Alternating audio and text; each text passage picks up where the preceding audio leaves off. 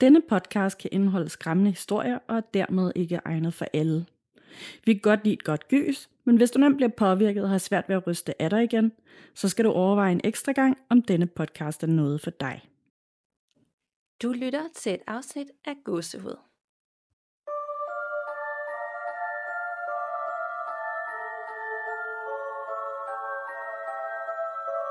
Hej Nana.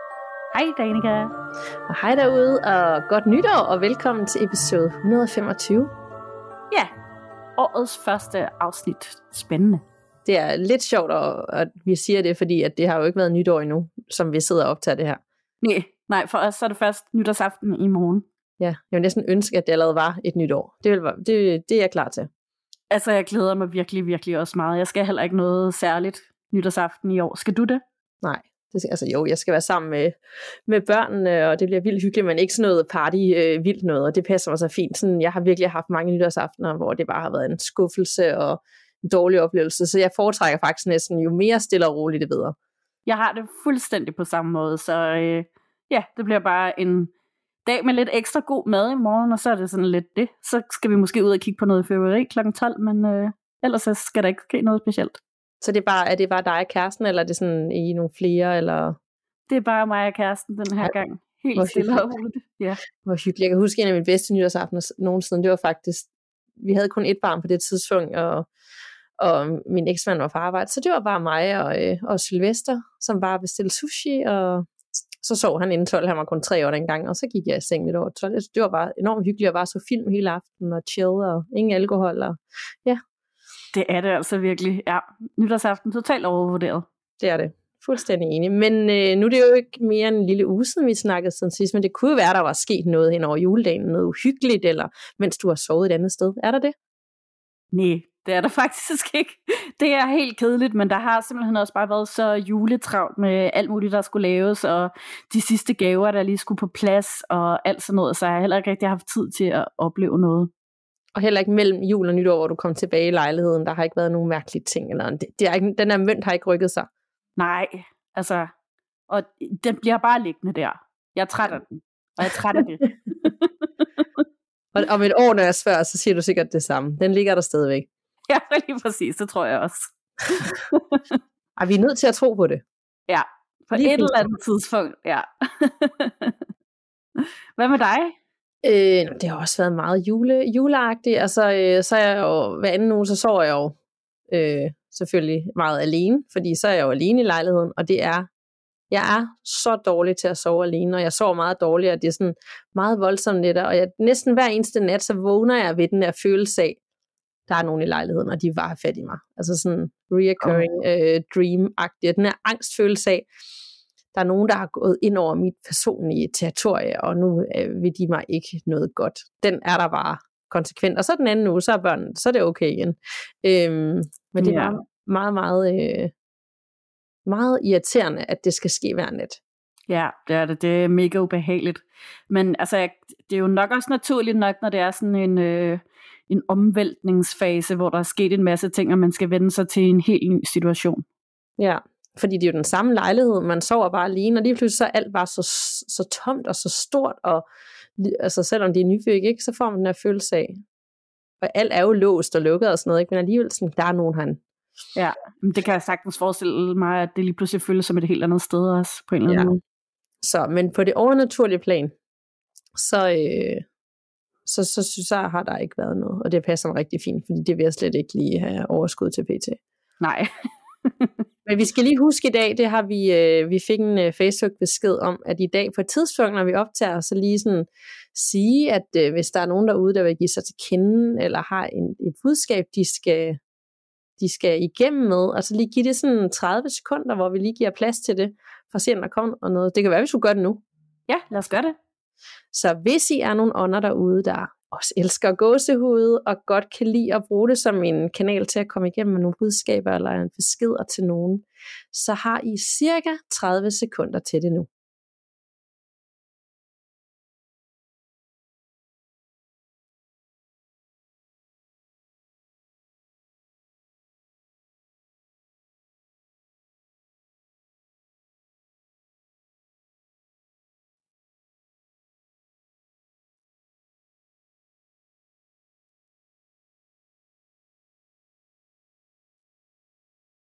Og så håber jeg virkelig, at der kommer noget. Ellers er det virkelig en lang pause. Ja, det håber jeg virkelig også. Nu skal jeg lige trække vejret igen. jeg vil ikke risikere at sige et eller andet ind i mikrofonen, som blev øh, misforstået, så jeg sad bare og holdt vejret. det gjorde jeg også. Og det var virkelig nogle lange, det var virkelig nogle lange sekunder. Jeg håber virkelig, at alle så folk de tænker bare, shit mand, der, der sker ikke noget. Men det kan også godt være, at det er for åbenlyst. Hey, I må sige noget nu. Sådan, nej, vi bestemmer, når vi ja. siger noget. Og det gør vi lige, når du siger det der, når det passer os. Ja, ja. Især hvis det kommer her hjemmefra, fordi så er det sådan et, øh, en drillenisse spøgelse, der ikke rigtig gider at gøre det, jeg beder om. Ja, så der er sikkert helt stille, når vi beder om det. men, men som altid, og fordi vi har været lidt drænet de sidste par gange, det er ikke så slemt øh, i dag, så vil vi gerne øh, sige, at vi bevæger os i lyset, og når vi er færdige med at optage her, så lukker vi komplet ned, og der er ikke noget, der skal, der skal tære på vores energi eller følge os, efter vi er færdige i dag. Nemlig. Men inden vi går i gang med dagens eller årets første lytterretninger, så kan vi her i 2023 byde vores faste samarbejdspartner velkommen, nemlig HelloFresh igen. Og vi har en dag en lille lyttersgave til dig derude, nemlig en rabatkode til HelloFresh og deres geniale måltidskasseløsning. Og øh, for første gang nogensinde, så gælder den både nye kunder, men altså også dig, der tidligere har prøvet det, hvis bare det er mere end to måneder siden sidst. Så hør godt efter nu. For øh, koden gåsehud giver op til 765 kroner rabat på dine fire første måltidskasser, hvis du endnu ikke har prøvet at lave fresh, og det er altså gåsehud med store bogstaver. Og så er der koden returgåsehud ud i et, også med store bogstaver. Den giver op til 828 kroner rabat på dine første tre måltidskasser, hvis du tidligere har været kunde hos HelloFresh, men har for to måneder siden eller længere tid siden opsagt dit abonnement. Og jeg håber, det giver mening, for der er altså to rabatkoder, uanset om du er slinder ny kunde eller tidligere har prøvet HelloFresh. Og øh, der er gået hele to år, øh, og jeg føler efterhånden, Nana og jeg er gavet måltidskassebrugere nu, og gud, hvor har det bare været en kæmpe stor hjælp i hverdagen. Faktisk så meget, jeg føler, jeg har haft mere tid til gåsehud, og ja, mange andre ting i mit liv, som single mom til to nu. Og øh, især her i januar, hvor jeg har brug for en fresh start og hjælpende hånd. Og I derude har det siden været flittige brugere af koden de andre år, så tusind tak, fordi I støtter os ved at bruge de rabatkoder, vi skabte til jer og det betyder kæmpe meget for os, og det er så fedt at se, I også er glade for det, vi anbefaler.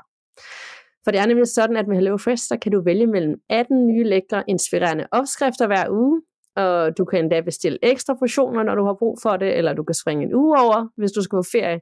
Det er noget, du helt selv bestemmer. Der er nemlig ingen bindingsperiode, og du vælger selv både leveringsdag og tidspunkt. Et lækkert måltid behøver nemlig ikke være kompliceret, og det er uanset om du lever sundt, vegetarisk, skal lave børnevenlig mad, eller bare har brug for lækker varieret mad i din hverdag. HelloFresh leverer alt, hvad du har brug for lige til døren. Og de sørger for alt, lige fra de enkle 6-trins opskriftskort til de friske formålte ingredienser. Så alt du skal gøre, det er at servere velsmagende aftensmad for dig selv eller dem, du bor sammen med. Og herhjemme er det endda billigere for os, end at jeg skal udtænke en helt stor madplan hver søndag. Men øh, Nana, hvad har du så fået at spise for det seneste? Jamen oven på al den her tunge julemad, så har jeg haft brug for at finde noget, der var lidt lettere, med masser af grønt, øh, og som der var rigtig meget smag i. Så jeg har spist en rigtig dejlig varm kikærtesalat, og så har jeg prøvet nogle japanske grøntsagsdeller med en sprød nudelsalat til. Og så har jeg spist noget stegt kylling i granatæblesovs med en rigtig dejlig bulgursalat til. Og øh, fået noget ingefær og honningstegt svinekød også. Det var rigtig dejligt. Og øh, Hello Fresh, det er altså genialt. Både hvis du gerne vil starte året med at spise sundt og grønt, og hvis du gerne vil have en nem måde at planlægge ugens måltider. Så gå ind på hellofresh.dk og benyt koden gåsehud med store bogstaver for at få op til 765 kroner i rabat på dine fire første måltidskasser. Og hvis du tidligere har været kunde, men har opsagt dit abonnement for to eller mere flere måneder siden, så kan du få op til 828 kroner i rabat på dine tre første måltidskasser. Koden returgåsehud med store bogstaver. God fornøjelse og velbekomme. Er du klar til den første lytopretning, jeg har med i dag? Mega klar. Og det er for anonym og handler om et åndeligt opkald, der afbryder samtalen. Så vi bliver simpelthen i den her telefon-samtalesnak. Mega fedt. Kære gåsehud.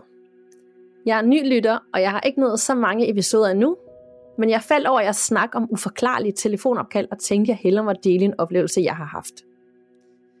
Jeg arbejdede for flere år siden som lægesekretær på en sengeafdeling for dødssyge kraftpatienter.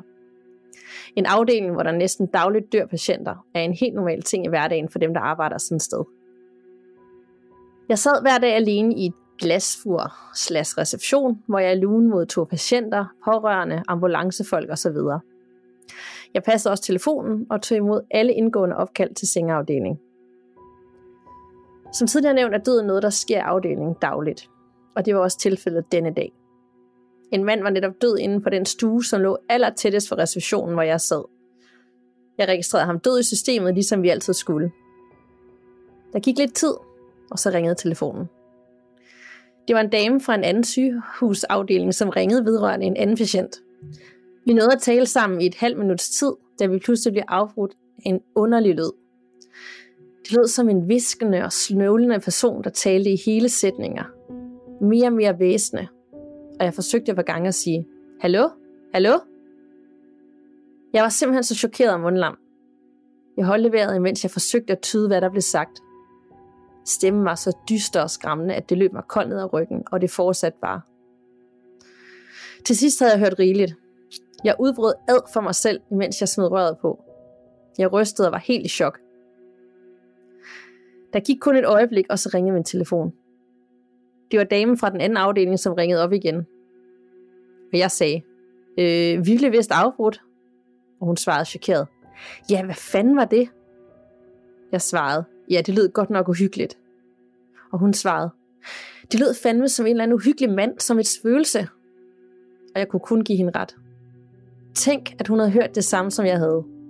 Vi havde ikke kunne høre hinanden, kun den tredje stemme. Jeg har ikke oplevet noget lignende i telefonen, hverken før eller siden. Men jeg får gåset igen bare at tale om det. Og jeg har ingen anden teori, end det var en afdød, som havde en besked. Måske for ham inde på stuen, som netop var afgået ved døden, og som havde en sidste vigtig besked i den fysiske verden. Bagefter fik jeg også lidt dårligt samvittighed over, at jeg blev så forskrækket. Jeg tager slet ikke tænke på, hvor mange energier og sjæle, som findes på den sengeafdeling. Men det er mange tusind patienter, som gennem tiden har endt sin dag der.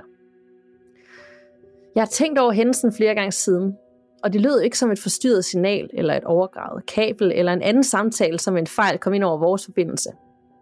Forbindelsen virkede desuden fint bagefter og resten af dagen, og har gjort det siden. Jeg er ikke specielt overtroisk, men der var en tredje stemme.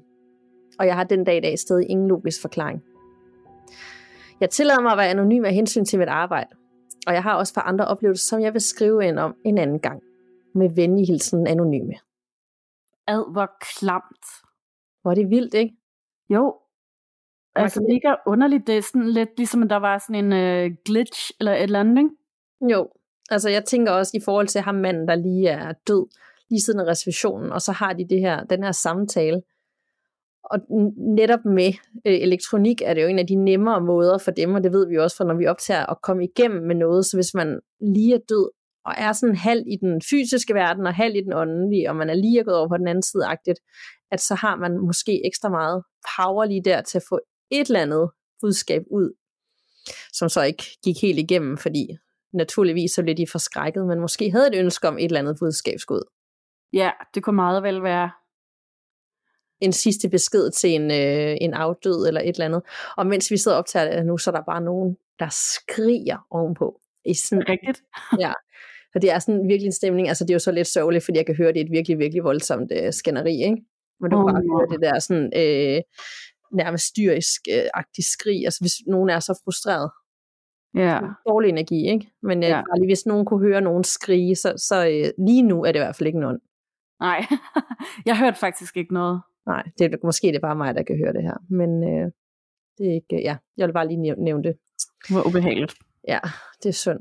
Øhm, men øh, vildt, at, at jeg synes, det er vildt det der med, at beretninger afler beretninger, så om en uge, så har vi sikkert nogle nye beretninger, der ligger i indbakken med andre, der har prøvet noget med, med telefonen, eller et opkald en afdød, eller hvad det end er. Jeg synes godt nok, vi har haft meget nu. Det har vi også, og det er jo det, man kommer jo i tanker om alt muligt, når man hører noget. Og så kommer det bare lige pludselig, jeg kommer også i tanker om, at øhm, hvad, det må have været sådan, før det blev aktuelt med smartphones, men sådan, da det var blevet allemands eje at have en mobiltelefon, der skifter man relativt tit numre af en eller anden grund. Øh, og øhm, så kunne der ske sådan nogle glitches også, hvor at øh, folk fik ubesvaret opkald på deres telefoner, så ringede de tilbage. Jeg har selv prøvet det, øh, hvor at jeg sådan fik flere ubesvarede opkald fra et bestemt nummer, og hver gang jeg ringede tilbage, sagde du har altså lige ringet til mig. Så, så sagde vedkommende, ej det, det havde de i hvert fald ikke, og det var ikke sådan, altså det var ikke sådan, at de var stedige, eller tog pis på mig, eller noget, det var bare sådan, Ej, det var bare en ting dengang. Ja, Ja. ja, der var, der, det var måske ikke så udviklet et system, så at der skete bare sådan en masse fejl. Ja, sådan et eller andet cross-connect. Lidt, altså, det må jo have været sådan et eller andet i gamle dage, fordi i helt gamle dage med telefoner, der var det jo sådan noget, man sad og stak ledninger ind forskellige steder, så man det, altså, det kunne godt være en eller anden form for teknik, der lige var gået galt der. Ja. ja, helt klart. Ej, hvor mystisk. Det tror jeg, ved jeg faktisk ikke, om jeg, så jeg i hvert fald fortrængt det. Om jeg nogensinde har prøvet det. Nej, Men det er rigtigt nok, jeg kan godt huske det der med, at hver gang man fik en ny telefon, så fik man nærmest et øh, nyt telefonnummer. ja, Af en helt mærkeligt. Og man, sådan, jeg kan huske, man fik sådan en hel liste, når man stod inde i, øh, i butikken, sådan, hvad for et nummer vil du have? Ja. Og så valgte man sådan, og det lyder godt, det her nummer. Ja, nemlig. Og hvis man mistede sin telefon, så skulle man have et nyt nummer igen. Det vil jo ikke ske i dag. Nej, overhovedet ikke. Altså, jeg har vidderligt haft det samme telefonnummer i de sidste 20 år eller sådan noget nu. Ja, men dengang der er sådan et nyt telefonnummer hvert år. Ja. Nå, ja. Der er sket lidt siden. Det er der. Nå, er du klar til den første fra mig? Det er jeg. Godt, den kommer fra Sofie. Hej Nana og Danika. Jeg havde ikke troet, at jeg skulle skrive ind igen, da der var kommet meget ro på tingene. Men så fik jeg en interesse for gamle bøger, og jeg er nok kommet til at hive noget med hjem, som jeg ikke skulle.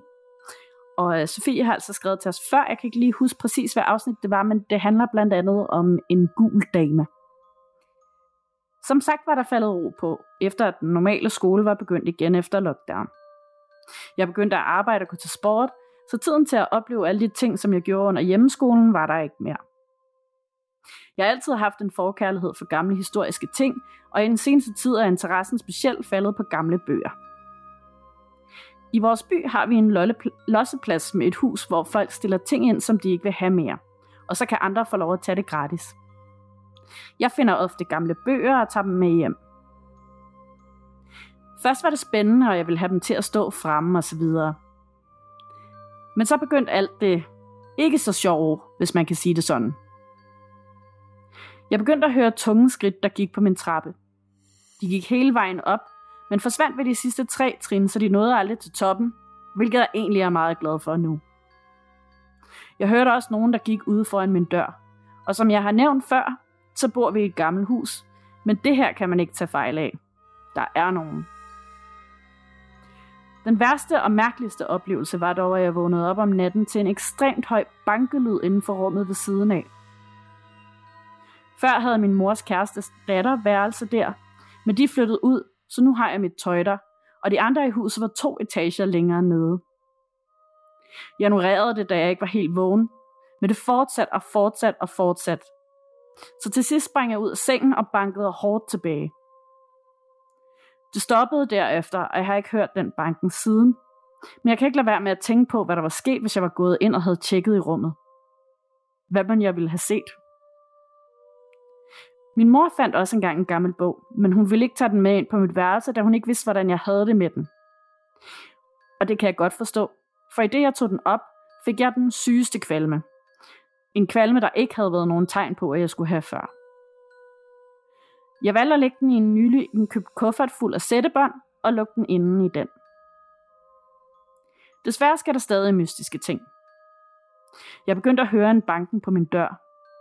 Det var den samme slags banken, som når min mor eller brødre banker, så flere gange troede jeg bare, at det var dem.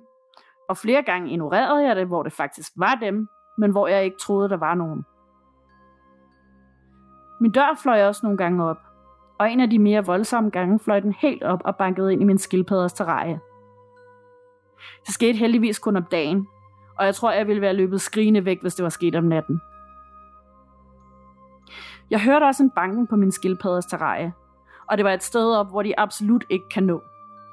Og så var der også en krassen, som om der var et barn, der trak sine fingre hen af glasset i håb om at få dyrenes opmærksomhed.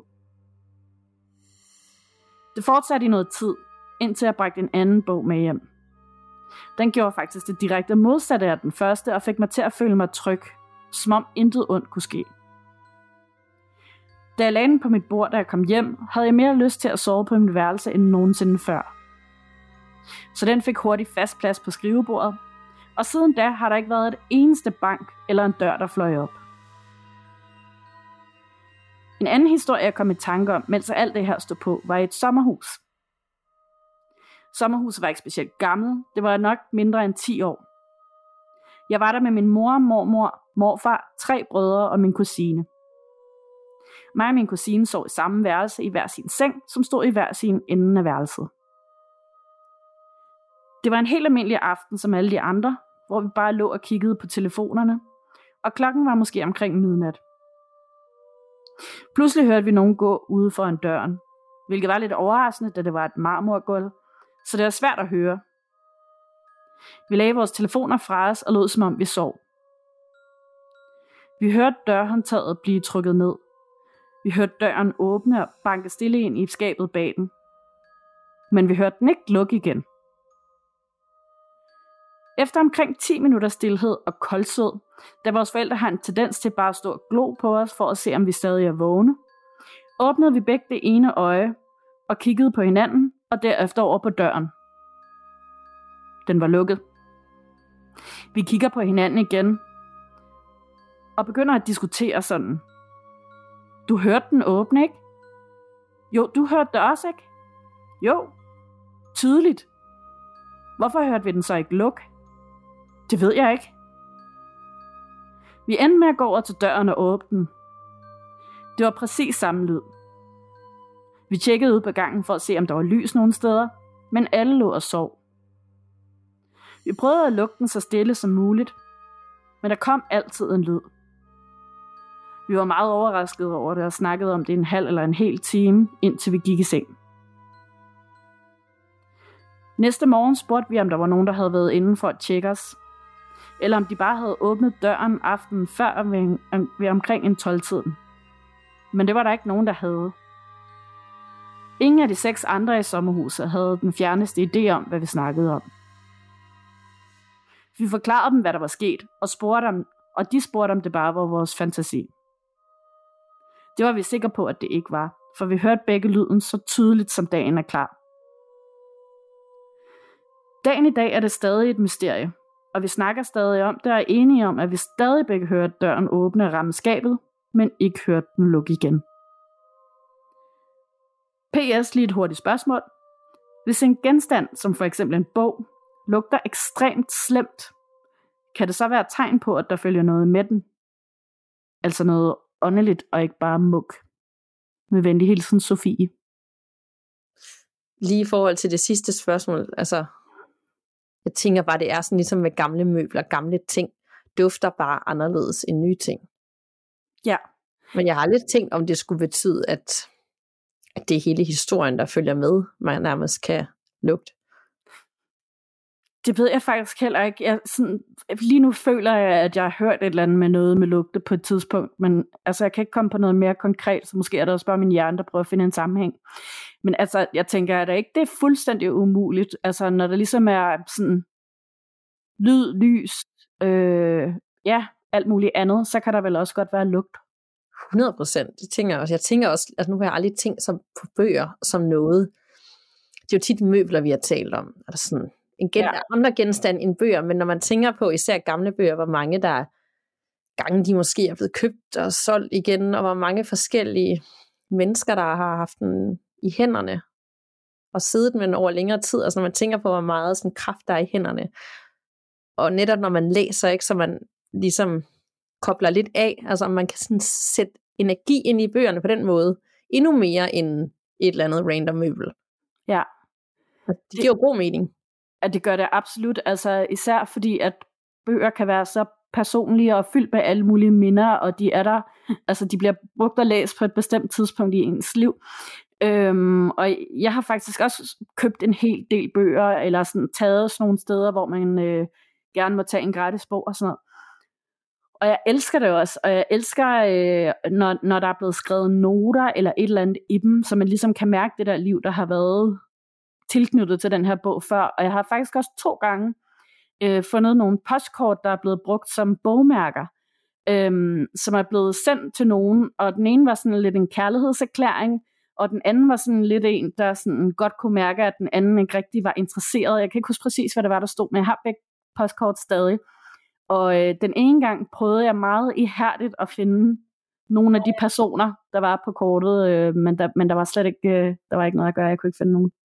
Altså, så du fandt den inde i bøgerne, du købte? Ja. Ej, hvor vildt. Det er sådan ligesom at finde en flaskepost. Ja, fuldstændig. Fuldstændig. Nå, ej, okay. Men jeg, det, du har ret i det der med, at, at det der med, at en bog tit er en del af et, ens liv på et bestemt tidspunkt, og der kan man jo være, at man har gennemgået et eller andet livskrise ja. eller et eller andet. Og samtidig så er især dengang med sådan bogreoler, øh, der stod fremme, det var nærmest sådan et højdepunkt øh, i ældre lejligheder. Ikke? Så de har bare overværet så meget hver eneste dag, øh, som ligesom også har sat sig i de her bøger, inden de så går videre til den næste generation, eller en ny familie, eller er blevet solgt igen, eller et dødsfå, hvor de ligesom skulle rydde ud, og så er de røget ned i genbrugsbutikken, og så hjem til nogle andre. Lige præcis. Har vi nogensinde haft et afsnit om bøger? Mm, det tror jeg ikke, men det kan da være, at vi skal lave et. Skal vi da? Jeg tænker, der må være virkelig meget på det område. Jeg sådan, det er en helt ny verden, der lige er åbnet så for mig. Nu har jeg lyst til at gå ned og købe en masse gamle bøger, bare sådan købe den ud for dufte, og er der skrevet noget i, og er der små sådan gamle, ligesom du fik med. Altså det vil jeg synes var lidt hyggeligt. Men tilbage til beretningen, det, det der med, at hun både havde en bog, hvor hun nærmest var, hun rørte ved den, fik hun kvalme, mm. og mens så havde hun en anden bog, der ikke gav det, der gav, gjorde det modsatte. Ja, det er lidt sjovt, ikke? Altså, altså det, kunne, det kunne godt være sådan noget med, at det var noget mm, ondskabsfuldt, eller, eller negativ energi, hun har fået med hjem i den første, og den anden så er kommet ind for at beskytte hende. Ja. Ja. Det vil, det vil faktisk give rigtig god mening. Jeg gad godt høre derude, hvad jer, der lytter med, tænker. Og i forhold til bøger, om I også har købt nogle gamle bøger og haft nogle oplevelser med den. Nogle bøger, hvor I sådan, den skal bare ud igen, jeg føler mig utilpas, eller omvendt har I arvet nogle bøger for nogle nogle familiemedlemmer, hvor de har, ligesom har givet en ro eller et eller andet, og I føler, at den skal bare ligge frem, for den, den gør noget godt for mig. Det var meget interessant at høre. Ja, helt sikkert. Jeg, skal, jeg tænker også, at jeg lægger et billede op af postkortene i gruppen. Ej, gør det. Der, altså, ja. der, det er ikke sådan sendt til nogen. De har bare blevet brugt, eller det er aldrig blevet sendt? Øh, jo, det er sådan nogle, øh, altså så jeg, har, jeg har så fået det fra modtageren, som så bare har brugt det som, øh, som bogmærking. Mm. Ja. Det er en god idé. Ja.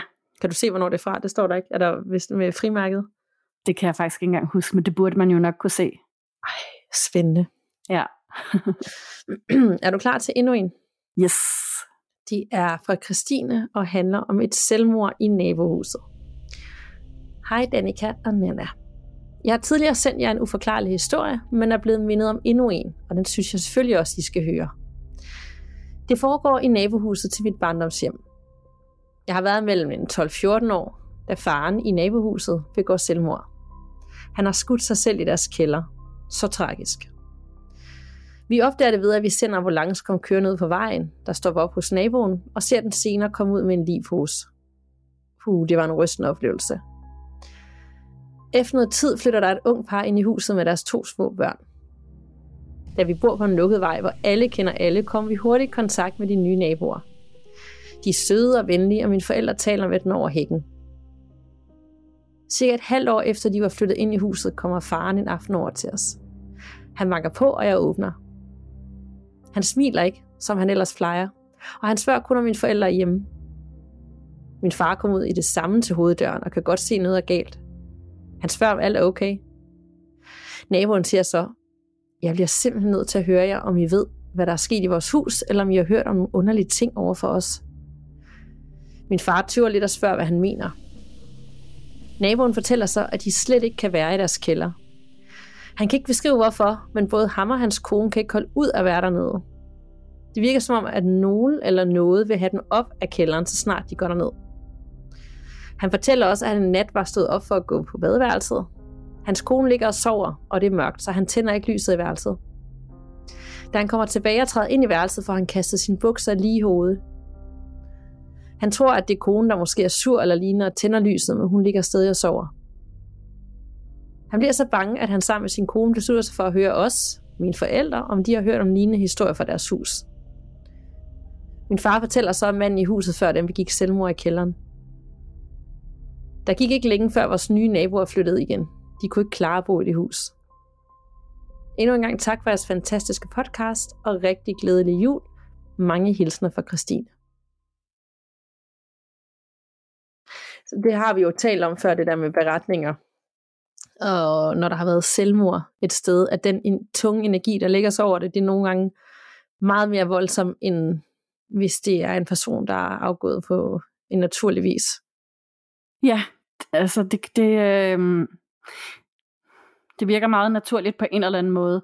Og nogle gange kan jeg godt tænke, at det ville være fedt, hvis vi havde den der samme regel, som de fleste stater i USA har, om at man ligesom skal op, oplyse om, at der er sket sådan nogle ting i hjemmet. Det tror jeg altså ikke, vi har herhjemme. Nej, øh, jeg, i hvert fald ikke med selvmord. Jeg tror, at hvis der er begået et mor, ja. jeg ved ikke engang, om der er en regel om, at det skal oplyses, eller det kun er, hvis de spørger. Nu bliver jeg helt i tvivl. Jeg føler, at vi har snakket om det her før. Jamen, det har vi også. Jeg, jeg kan bare heller ikke helt præcis huske, hvordan reglerne er. Nej, men det kan godt være, at... Øh, jeg tænker bare, hvis man er flyttet ind, og det er måske også sådan, hvis vi siger, at man er flyttet ind i, i det hus, hvor at, øh, øh, med Peter Lundin, for eksempel, ja. han har begået, om der ved man jo måske godt, hvad det drejer sig om, hvilket hus, men hvis nu man ikke gør, man har ikke lige været sådan præcis, at det var det her hus, det var foregået i. Ja. Vil en ejendomsmælder så skulle sige, at du skal lige være opmærksom på, at det er det hus, hvor det her det er sket. Altså vil, man, vil de ikke naturligt sige det, eller hvad? Det tror jeg ikke nødvendigvis. Altså det ved jeg ikke, det kommer vel også an på, hvor ærlig en, en ejendomsmaler man har. I dag vil du kunne google dig til alt, men jeg ved det ikke, det er, jo, det er jo mange år siden. Jeg ved jo ikke, hvor udbredt det var, hvad ting var på øh, online dengang. Ja. Og, men om, uanset hvad, så er det vildt, at de har kunne mærke den energi øh, fra faren, der har begået selvmord, og i kælderen, at de nærmest ikke engang kunne være dernede. Og det kan på en eller anden måde måske være faren, der har sådan, sådan sagt, øh, i, skal ikke, I skal ikke mærke det, det, den depression, eller det dårlige sted, jeg var i livet, kom op herfra, det er ikke noget for jer. Altså det er sådan lidt en beskyttende energi. Ikke sådan en dårlig energi, fornemmer jeg. Det var sådan, det her, det, det, det skal I ikke være en del af. Det er ikke et godt sted, jeg var i mit liv. Så op. Ja, altså den, den kan, jeg kan egentlig ret godt lide at, at se på det på den måde. Altså, så, så ja, måske, der egentlig, måske i virkeligheden er meget af det, vi oplever som meget øh, negativ energi, der gerne vil skamme os væk og sådan noget. Øh, noget, vi misforstår. Noget, der egentlig bare prøver at hjælpe os. Mm, og sige, det her det er ikke for jer. Det er ikke et godt sted for jer. Det, det, ja. er et hus fyldt med en masse dårlig energi, så øh, væk herfra. Og det med bukserne, han fik smidt i hovedet, hvilket må være vildt skræmmende, når man står derinde i et mørkt rum. Ja. Øhm, det, kunne, det kunne også være sådan et, hallo, tag dig lige bukser på, når du render rundt i mit gamle hus, sagtigt. ja. Sådan i en lille hentiden, ikke? Men, men vildt nok, at de var så mærket af det så hurtigt. Nu er de også de første, der flyttede ind efter. Og igen flyttede efter seks måneder. De kunne simpelthen ikke være i det hus. Nej, det er ret vildt. Jeg vide om, hvem der så bor der i dag, eller hvem der flyttede ind, om det er noget, der gik igen, eller de bare var ekstra sådan, sensitive over for, for det, der var sket, fordi det var så kort tid efter. Altså, jeg tænker næsten, når, når, man kan, eller, når man kan mærke det så voldsomt, og ligefrem også få smidt et par bukser i hovedet, altså det kan, det er jo sådan poltergeist-agtigt. Ja, men det er jo igen det der med, når det er en energi fra et selvmord, så er den tit meget mere kraftig. Ja. Øh, end, af en eller anden grund, end, fordi der måske er nogle frustrationer. Ja øh, på en anden måde øh, i forhold til det sted, man var i livet, end hvis det, man har sovet ind, eller det ved jeg ikke. Og det har vi i hvert fald bare haft op at vinde før, at der, det er bare en anden form for øh, energi. Ja, og det giver egentlig også god mening et eller andet sted. Ja, der, sådan, der må være en masse uforløste ting, der gør, at man ikke bare lige går på den anden side og siger tak for nu. Ja, helt sikkert. Oh, allerede, jeg synes faktisk, jeg fik en helt tung energi at læse den op. Ja, det kan jeg da godt forstå. Ja. Nå, jeg er klar til, til din sidste. Yes, og øhm, du kan roligt sætte dig rigtig godt øh, til rette. Fordi det bliver en lidt længere omgang, det her. Det består nemlig af 11 små beretninger, så øh, uh. yes, yes. Og det kommer fra Vixen.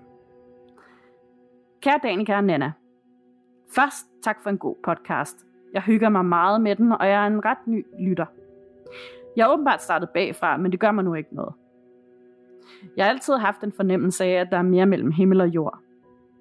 Jeg tror på, at nogen har evnerne til at skabe en kontakt til den anden side. Men samtidig er jeg også skeptisk omkring det at bortforklare hændelser med vindstød, skæve hylder, træthed osv. Jeg har altid været fascineret og nysgerrig omkring det overnaturlige. Men jeg er også utrolig bange for spøgelser og genfærd, så måske er det på grund af min frygt, at jeg bortforklarer med logik. Jeg har haft nogle oplevelser, som har skræmt mig fra vid og sans, men også nogle søde oplevelser. Jeg opriser den i dem i nogenlunde kronologisk rækkefølge. Første beretning. Da jeg var barn, oplevede jeg ofte, når jeg skulle sove, at en stærk kulde kryb op af mig. Jeg blev helt anspændt, og jeg kunne ikke kalde på min mor. Når jeg skulle sove, lå jeg altid på maven. Og når jeg så kunne mærke kuldefølelsen komme, den startede altid ved fødderne og steg op langs benene og ryggen og helt op i nakken. Så vendte jeg mig med ryggen mod væggen og holdt min bamse ud foran mig, så den kunne beskytte mig, mens jeg knep øjnene i, da jeg var så bange for, hvad jeg ville se, hvis jeg åbnede dem. Jeg følte, at det var ren ondskab.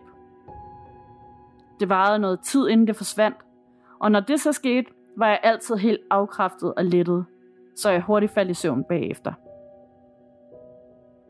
Jeg har aldrig fortalt nogen om det, da jeg har svært ved at forklare følelsen af situationerne. Så det er faktisk rart, at jeg kan komme af med det her. Episoderne forsvandt jo ældre jeg blev, og jeg har ikke oplevet det i min voksne alder. Anden beretning. Jeg er omkring 8-10 år gammel og er på besøg hjemme hos en folkeskolekammerat. Hun boede i en lejlighed i et boligkompleks, og flere af vores klassekammerater boede i forskellige opgange i samme boligbyggeri. Min veninde var altid meget åben omkring det overnaturlige, og derfor følte jeg mig aldrig flov over at så tro på det. Vi sidder en aften inde i hendes stue. Dengang kunne børn godt være alene hjemme, mens forældre var besøg hos en nabo, og vi venter besøg af en kammerat. Vi tre var ofte sammen, da vi harmonerede meget godt. Dørene blev ikke låst, før familien gik i seng, hvorfor man altid bare kunne gå ind og ud. Min veninde og jeg sidder på gulvet inde i stuen og et stykke væk fra entréen. Jeg kigger over mod stuedøren, da jeg hører en lyd fra entréen, og ser en skygge i børnestørrelse glide forbi på den åbne dør ind til stuen. Jeg går ud fra, at det er vores kammerat, der er kommet ind ad døren, og at han skygger på grund af lyset i opgangen. Men han kommer ikke. Jeg siger til min veninde, at jeg troede X var kommet, da jeg hørte døren gå og så en skygge. Lidt senere kommer vores kammerat ind ad døren. Vi spørger ham, om han har været her før, men han fortalte, at han først kunne komme nu, fordi de havde spist sent derhjemme. Min veninde og jeg lagde ikke så meget i det. Vi var mere optaget af, at nu skulle vi lege og have det sjovt. Tredje beretning. Som 14-15-årig er jeg på efterskole i Vestjylland. Jeg går i 9. klasse, og når nye elever starter på en efterskole, synes de ældre elever, at det ofte er sjovt at skræmme de nye. Derfor er spøgelseshistorier altid noget af det første, der bliver fortalt. En af historierne gik på, at en ung pige var ansat på, skedet, på stedet, da skolen engang var en stor gård. Pigen var ansat som mælkepige, og hun havde derfor værelse på høloftet, så hun var tæt på dyrene. Det siges, at gårdens høloft engang brændte, og at pigen brændte inden derop. Da gården blev omdannet til en efterskole, blev pigegangen indrettet på første sal i bygningen og lige under det tidligere høloft. Det siges så, at man på trappen op til sovesalene kan høre hende, når hun kommer op, men at man kun kan høre de tre første trin. Min tid på efterskolen gik med teenage-ting, såsom lektier, skole, kærester, kærestebrud, samt venner og veninder. Nogle weekender kunne man vælge at blive på skolen, og en weekend bliver både min kæreste og jeg, og der var lagt op til filmhygge blandt de lærere og elever, der var på skolen. Om eftermiddagen inden filmhyggen begyndte, ville jeg tage mig en lur på mit værelse. Selve bygningen, hvor pigegangen var, var delt op i to dele, med den før omtalte trappe og repo i midten. Der var døre ind til hver gang, mit værelse lå på gangen til venstre for trappen og var den tredje dør på gangen. Så lyde fra trappedøren, når den gik op og i, og vind og larm fra stemmer var meget almindeligt at høre inden for mit værelse. Der var ikke andre på min side af gangen den eftermiddag. Jeg havde sat noget musik på, da jeg dengang ikke kunne sove uden. Men efter jeg havde lagt mig i sengen, fortrød jeg valget af CD, og rejste mig op for at gå hen til CD-afspilleren og sætte noget andet på. Da jeg slukker for musikken, hører jeg tre tramp. Jeg stivner fuldstændig. Jeg afventer for at høre, om der kommer flere trin, da det jo så ville betyde, at der kommer et rigtigt menneske op ad trappen. Men der kommer ikke flere lyde. Jeg bliver simpelthen så bange, at jeg flår døren op og spaner hen ad gangen og ned ad trappen. I det øjeblik kan jeg huske, at jeg tænkte, at jeg ville rende direkte ind i genfærdet for pigen, men det gjorde jeg dog ikke. Jeg løber over græsplænen og over til fælleslokalerne, hvor jeg finder min kæreste. Han bemærker, at jeg er forpustet og ryster og spørger, hvad der er galt. Men jeg var bange for, at jeg ville blive til grin, hvis jeg fortalte, hvad jeg havde oplevet. Så jeg siger, at jeg bare havde haft et mareridt. Jeg er lidt ved siden af mig selv resten af aftenen. Heldigvis havde lærerne arrangeret en fællesovning, da vi ikke var særlig mange elever, så den nat slap jeg for at sove alene. Fjerde beretning. Jeg er stadig på efterskolen.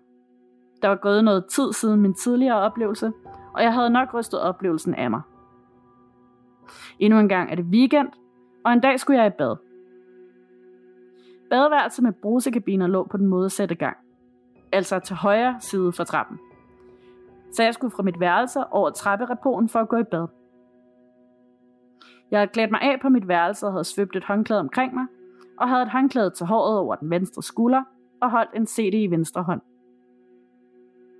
Jeg havde shampoo og balsam under højre arm, mens jeg bar på CD-afspilleren. Jeg får nok lidt klodset åbnet døren ind til den modsatte gang med albu og fødder, og døren smækker bag mig.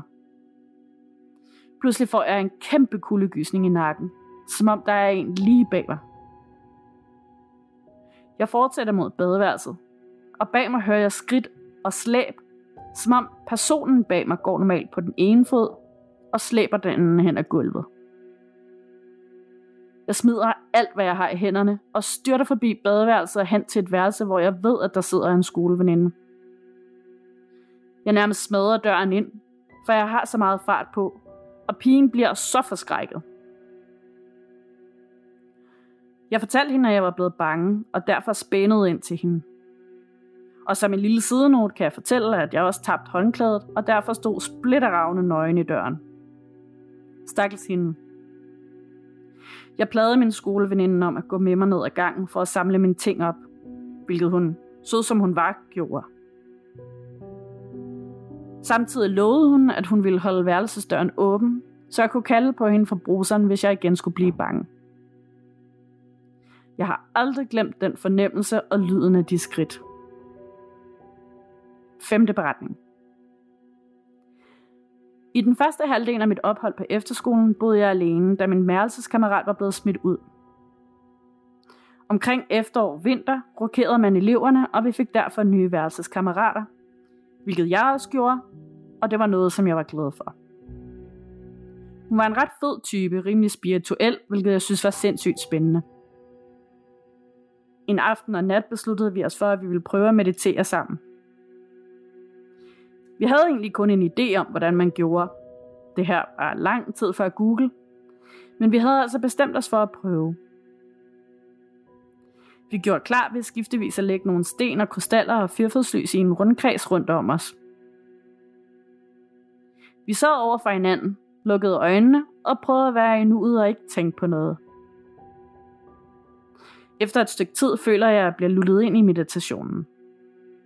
Jeg kan ikke rigtig forklare følelsen, men det var en rar og varm følelse.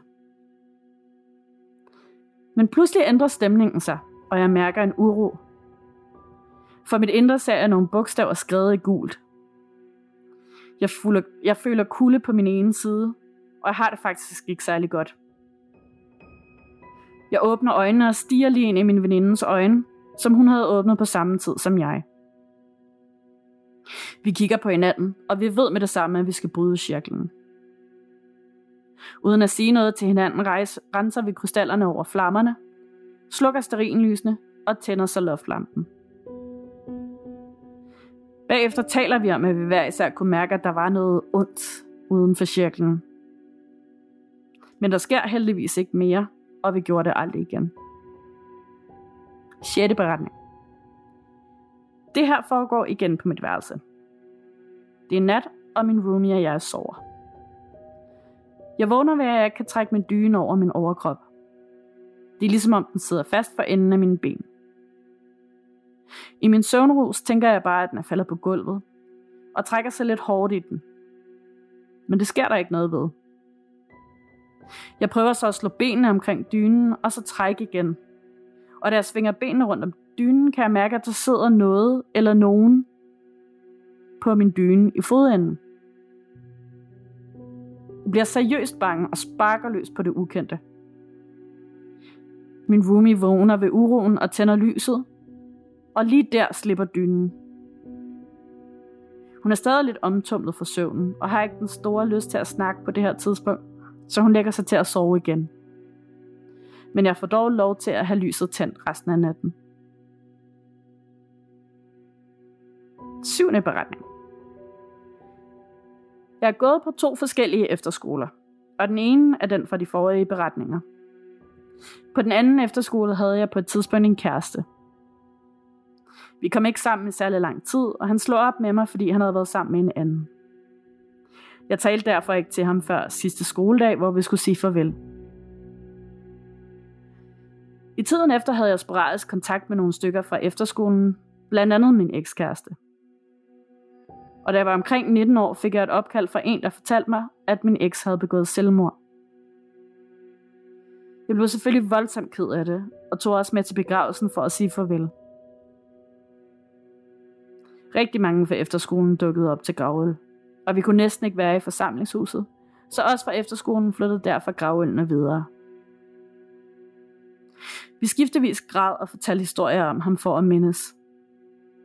Og på et tidspunkt sad jeg ved siden af en af hans bedste kammerater fra skolen. Vi talte sammen, og kammeraten var knust og chokeret og savnede vores afdøde ven meget. Der fik jeg pludselig en meget stærk følelse, eller et syn af, at vores ven stod hen i hjørnet og kiggede på os. Med et af sine flabede og frække smil. Jeg sagde til kammeraten, at vores ven var glad, og at han skålede med os. 8. beretning. Senere, jeg husker ikke om det var måneder eller år efter, drømte jeg en drøm om min eks. Jeg sad over for ham på en bænk. Solen skinnede direkte på os, men uden at afgive den der brandvarme, som man får, når man sidder i solskinnet. Vi sidder lidt og kigger hinanden i øjnene, uden at sige noget. Hans øjne skinner, og han smiler. Og jeg husker, at jeg følte mig fuld af glæde og kærlighed. Jeg var ikke ked af det eller bange. Jeg var bare glad for at se ham. Jeg spurgte ham om, hvordan der var i himlen, men han fortalte mig, at han, at han havde det godt, men at han ikke måtte fortælle mig om stedet. Han tog mine hænder i sin hånd og kyssede dem som afsked. Det var en rigtig dejlig drøm, og måske endda et drømmesyn. 9. beretning. Jeg flyttede til Koldinger omkring 21 år. Jeg boede i en boligblok med to opgange med seks lejligheder i hver. Jeg boede på øverste etage, og i opgangen ved siden af boede en gammel sød dame. Hun var inden for et år blevet enke, og hun havde været så sød at give mig sin mands efterladte værktøj, da hun ikke selv skulle bruge dem. Jeg skulle renovere min lejlighed, så jeg var, over, så jeg var overbevist om, at jeg nok skulle få brug for dem, og tog glad imod. Jeg oplevede aldrig den der hjemlige stemning i lejligheden, og jeg var ikke specielt glad for at bo i Kolding. Ofte oplevede jeg vågen midt om natten, da jeg kunne lugte røg. Og det var ikke røg som cigaret eller cigarrøg, men mere som træ, der brændte. Men når jeg kiggede ud i opgangen for at sikre mig, at det ikke brændte nogen steder, var der altid mørkt og stille. Jeg fandt aldrig ud af, hvad det var. Men efter at have læst et eller andet sted, at der godt kan opstå røglugt, når der er spøgelser, har jeg tænkt, at det måske var enkens afdøde mand, der gik rundt og ledte efter sit værktøj. Jeg har ikke værktøjet mere. 10. beretning. Jeg flyttede til Sjælland og boede på et tidspunkt sammen med en veninde. Vi var rigtig gode veninder og lavede altid en masse sjov sammen. Desværre blev hendes mor indlagt med tarmkræft og døde efter et kortere forløb. Min veninde havde i den sidste tid været på hospitalet hos sin mor.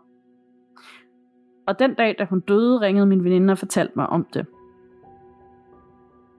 Jeg blev rigtig ked af det, og vi græd sammen i telefonen. Jeg sagde til hende, at jeg synes, hun skulle komme hjem og få sovet, og at hun meget gerne måtte sove med mig i min seng. Da min veninde kom hjem, var hun meget udkørt af al den sorg. Vi lagde os i sengen, og jeg puttede dynen rundt om hende. Efter noget tid, hvor min veninde var gået fra gråd til snøften, sagde hun til mig, at jeg godt måtte fjerne min hånd fra hendes skulder nu. Hun var nemlig okay nu. Men jeg lå med hænderne under min egen dyne, og havde ikke rørt hende. Da vi dagen efter vågnede, fortalte jeg hende, at jeg altså ikke havde rørt hende, og, at hun, og hun var meget uforstående, for hun havde helt bestemt mærket en varm hånd omkring hendes ene skulder. Hun havde følt sig beroliget af hånden. Efter noget snak kom vi frem og tilbage, blev vi enige om, at det måtte have været hendes mor, der var kommet for at trøste min veninde. Hvilket min veninde havde det rigtig godt med. Og så den sidste. Den sidste beretning, for nu i hvert fald, skete på mit arbejde i en perronkiosk på en S-togstation. En ung fyr kommer hen til lugen, og inden han siger, hvad han skal have, tager jeg en Faxe Kondi fra køleskabet og stiller på disken for at scanne den ind. Han blev helt paf og spurgte, hvordan jeg kunne vide, at han skulle have en Faxe Kondi.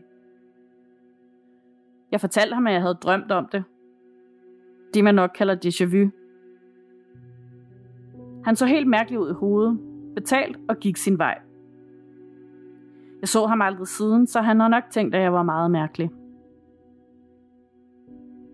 Min mor tror på ingen måder på spøgelser, men det gør min mormor. Hun har fortalt mig, at hun selv har set sin egen mor stå for fodringen af sin seng. Det var ikke noget, der skræmte hende, men hun synes heller ikke lige frem, at det var super fedt. Mange hilsner fra væksten.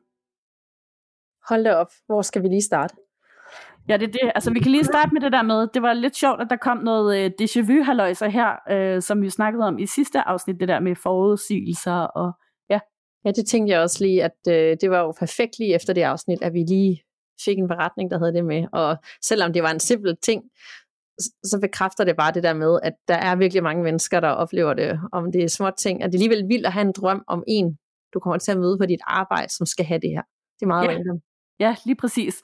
Og også, ja, ja sådan det der, ja, det, det føles også lidt, fordi vi gættede også tit på, at det der med déjà vu, ligesom kunne være noget, man havde drømt. Øh, at det ligesom var en forudsigelse, og man opfatter bare som déjà vu nu, fordi man havde oplevet det før i sin drøm. Ja, netop. Men ja, ja. at men det er egentlig måske bare en drøm om noget, der skal ske på et tidspunkt. Ja, nemlig. Og, øh, og så vil jeg lige sige, nu har hun skrevet ind før, ikke? Den efterskole, har vi fået navnet for den? Altså jeg sad og tænkte, hvor er det hen? Øhm, altså den ene var i øh, Vestjylland. Jeg skrev, skrev hun præcis, hvilken efterskole det var? Jeg vil så gerne sammenligne med det nogle af de andre, vi har haft. Altså hende her har jeg ikke skrevet før, tror jeg. Nå, okay. Øhm, det lød bare som om, okay. Men hun har ikke nævnt navnet på efterskolen? Nej. Okay. Det er bare mig, der bliver meget nysgerrig på, hvor, hvor er henne. Fordi hele den her historie også med pigen på høloftet, der brændte, og øh, de tre første trin, man kunne høre, er, og helt enormt mange oplevelser, hun har haft for den efterskole. Eller noget ja. ting, der udspringer fra den efterskole. Og jeg synes især den der med, at de har haft den der cirkel med meditation og sterinlys med den virtuelle roommate. Ja, præcis. Det var creepy.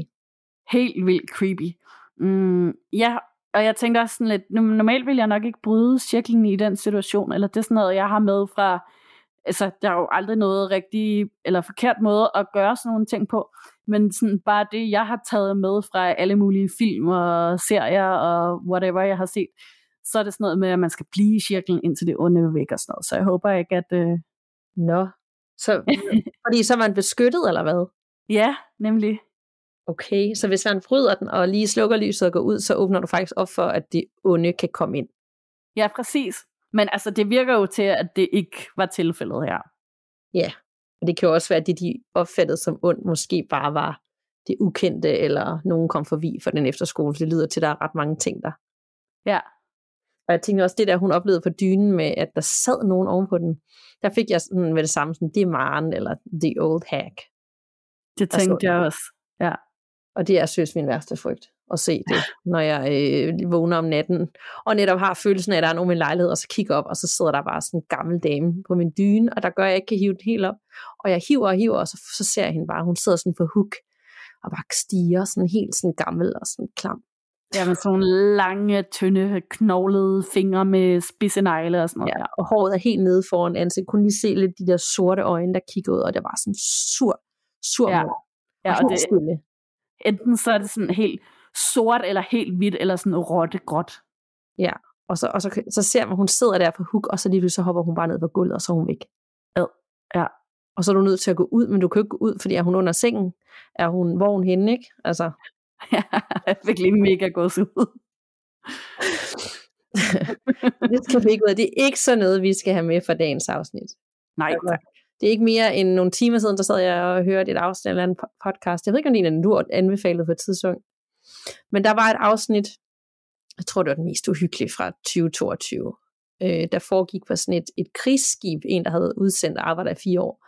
uh. Og der var den klammeste beretning om The Old, old Hag på det her krigsskib. Og det er derfor, det sidder sådan i min hukommelse, for det var nemlig sådan med, at hun sådan kravlede for gulvet op i den der køjeseng, han var i, og sådan hver nat, så lagde hun sig bare sådan helt op af ham. Ad, ulækkert. Ja, det er jo ikke sjovt, fordi det er jo sket for ham, og han blev jo totalt traumatiseret og blev depressiv, og hun havde virkelig en dårlig indflydelse på ham. Ej, Øhm, men øh, ja, så jeg var bange for hende. Ja. Så det, jeg kan godt forstå, at det har været en voldsom oplevelse for vores lytter, at øh, hun har haft det her, og at der er nogen, der har siddet på dynen, og hvad har det været? Altså, ja, det er virkelig ulækkert. Også heldigt, at det forsvandt i det øjeblik, lyset blev tændt, ikke? Der var simpelthen så mange, der var jo så også 11 beretninger i en, altså alle de oplevelser. Ja. Så jeg føler pludselig ikke, at jeg har oplevet så meget, når jeg hører sådan en. Nej, det er lige det. Hold op, det er sådan en, man skal genlytte igen, for der var simpelthen så mange små, uhyggelige beretninger samlet i en.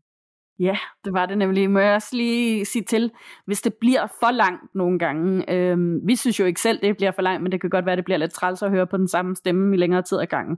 Øhm, så kan vi jo godt lige måske se på, om man skal dele det op lidt. Eller Nej, Nana, det er det nye i 2023. Vi skal ikke være en undskyldning for os selv. Det er faktisk rigtigt. Jeg har faktisk jeg har aftalt mig selv, at jeg skal være mindre en undskyldning for mig selv, og så skal vi bare gøre det, vi føler for. Det var mega fedt og uhyggeligt. Så selvfølgelig skulle du læse hele hendes forretning op. Jamen, det har du jo ret i. Så, Så, du siger øh, det. Ja. så har folk spole, hvis de synes, det er for langt. Der, der er mange muligheder. Ja. Vi står ved det. Det var skide godt. Er du klar til det for mig? Jeg er så klar. Det er fra Anonym og handler om en morfar, der følger vores lytter rundt. Hejsa. Jeg er ny lytter af jeres mega spændende podcast. Jeg vil lige sige tak for at gøre min arbejdsdag lidt bedre, da jeg lytter til jeres podcast hver dag, jeg er på arbejde. Jeg har lidt af en historie at dele, som både er utrolig gammel og også lidt ny for mig. Sagen er den, at min kære morfar gik bort for cirka 11 år siden. Jeg har to store søstre, men min mormor har altid sagt, at jeg var min morfars favorit. Jeg husker ham ganske tydeligt og husker den kærlighed, der var imellem os. Sagen er den, at da han gik bort, begyndte min familie at opleve nogle ting. Min ældste søster begynder at drømme om min morfar hver nat. Min far, som ikke tror på noget som helst og er fuldt ud ateist, måtte lukke døren ind til mit legeværelse, som lå lige ud til stuen, da han følte, der var nogen, der kiggede på ham og mig, imens jeg legede. Min mor, som ligesom min far ikke tror på noget og stadig holder fast i i dag, at der ikke findes noget, havde samme oplevelser, men i vores kælderrum. De endte alligevel med at bestille en klaverjant, som kom hjem til os. Og her udpegede klaverjanten alle steder, begge mine forældre havde oplevet eller følt noget. Det skal lige siges, at det gjorde hende her damen, så snart hun var trådt ind i huset, uden min familie havde sagt et ord om deres oplevelser. Hun ender med at rense vores hus, fordi hun mener, at han har siddet fast og ikke vil efterlade os, så hun har hjulpet ham på vej. Nu er jeg i en alder af 19 år flyttet hjemmefra, og det går rigtig godt. Men jeg har nu nogle mærkelige oplevelser, hvor enten føler mig overvåget, eller bare ikke alene. Jeg føler mig ikke bange, eller så sådan, som det er noget ondt. Jeg bruger min dagligdag tarotkort som en form for guide. Jeg spørger så, hvem det er, der er her med mig, og kortene, som har en bog tilhørende med, forklaringer svarer så i stikord med pårørende, afdød, kærlighed osv. Jeg hører tit en gå rundt i stuen om aftenen, men af det er en gammel lejlighed, tænker jeg selvfølgelig, må det være naboen. Men det lyder bare virkelig, som det kommer herindefra. Jeg valgte derfor at kontakte en klaviant, og hun har været forbi i dag. Jeg har ikke givet hende nogen form for oplysning eller udpeget steder. Hun nævnte blandt andet, at der var en vandig energi, en, der holder meget af mig. Og hun spørger til, om det så er min morfar, og han var død af lungekræft. Og det var hans dødsårsag, og den havde jeg overhovedet ikke nævnt. Jeg havde ikke nævnt noget som helst. Men hun siger så, at han altid har været med mig, og han beskytter mig. Specielt om natten, fordi jeg har svære nætter, hvor jeg ikke kan sove. Så han går rundt i min stue og overvåger. Jeg ved ikke, hvad jeg skal tro eller synes, da jeg selv er meget spirituel, men intet mere. Jeg vil blot dele denne vilde oplevelse med jer. Mange tak for en mega spændende og god podcast. Med venlig hilsen anonym. Så var han måske ikke lige kommet over på den anden side alligevel. Nej, altså hun har jo nok sendt ham videre, men jeg tænker også det der med, nogle gange, når klavianten sender nogen videre, altså den afdøde må jo også have noget at skulle have sagt selv. Det er super fint, at du fjerner mig, men jeg vil faktisk gerne stadig være her af den ene eller anden grund. Ja. Altså kan man ikke sige nej, ligesom man kan sige nej. Altså du kunne da ikke bare bestemme, at nogen skal væk, hvis de ikke har lyst. Nej, det er da egentlig en meget god point. Jeg ved det ikke, men han har jo i hvert fald øh, fulgt hende til det nye sted, fordi han føler, at han har noget uafsluttet, at han skal passe på hende, fordi hun er måske et sted i sit liv, hvor hun har brug for, at der er nogen. Altså han er jo en form for guide for hende, tydeligvis. Øhm, og det er jo ikke en skræmmende energi, eller hun mærker det jo ikke som noget uhyggeligt eller dårligt, så det er, jo, det er jo fint, at han er der for at passe på hende og sørge for, at hun får nogle gode nætter, og alt er, som det skal være, tænker jeg. Ja, det er jo der, hvor det bliver sådan en hyggelig ting, og, og det man også gerne selv vil have, ikke? Jo, og det har vi jo nok alle sammen i form af skatter. Hun er bare på en eller anden måde ekstremt in touch med sin morfar, kan mærke ham. Øh, ja. Og så har haft klaviant ude flere gange, hvor de ligesom kunne bekræfte, det kunne være, hvis man selv altså, havde en klaviant ude, hvor man boede, at de så også vil sige noget, som passede på nogle af de guider, man havde. Det har man jo bare ikke med mindre, at der sker et eller andet, eller du ved. Jeg vil jo aldrig få en klaviant herude, hvor jeg boede, selvom det kunne være, at de ville kunne mærke noget eller se noget. Nej. Mindre der lige pludselig skete noget, hvor der begyndte at blive kastet øh, tallerkener rundt, eller et eller andet sindssygt sket. Så ville jeg overveje det, ikke? Men der skulle virkelig meget til, før jeg får en ud. Ja, men ja, også her. Altså, det skulle virkelig også bare være sådan en, der nærmest tilbød det, eller så skulle det nemlig være sådan noget helt poltergeistagtigt. Ja, og du vil jo egentlig have nok i din lejlighed til at få en ud. Så øh, et eller andet sted, så, øh, så kunne man jo godt, men det er som om, at det skal være ekstremt, før man, man ender der af en eller anden grund.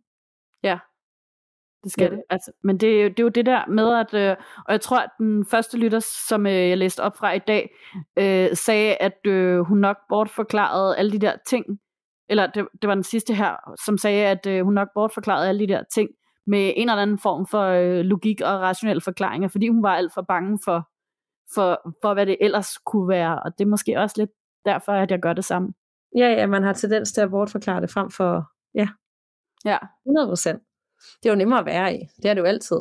Om det ja. er øh, det overnaturlige, eller det er øh, problemer i konflikter, eller kærlighed, eller whatever, så har man altid øh, gode idéer til at prøve at forklare det.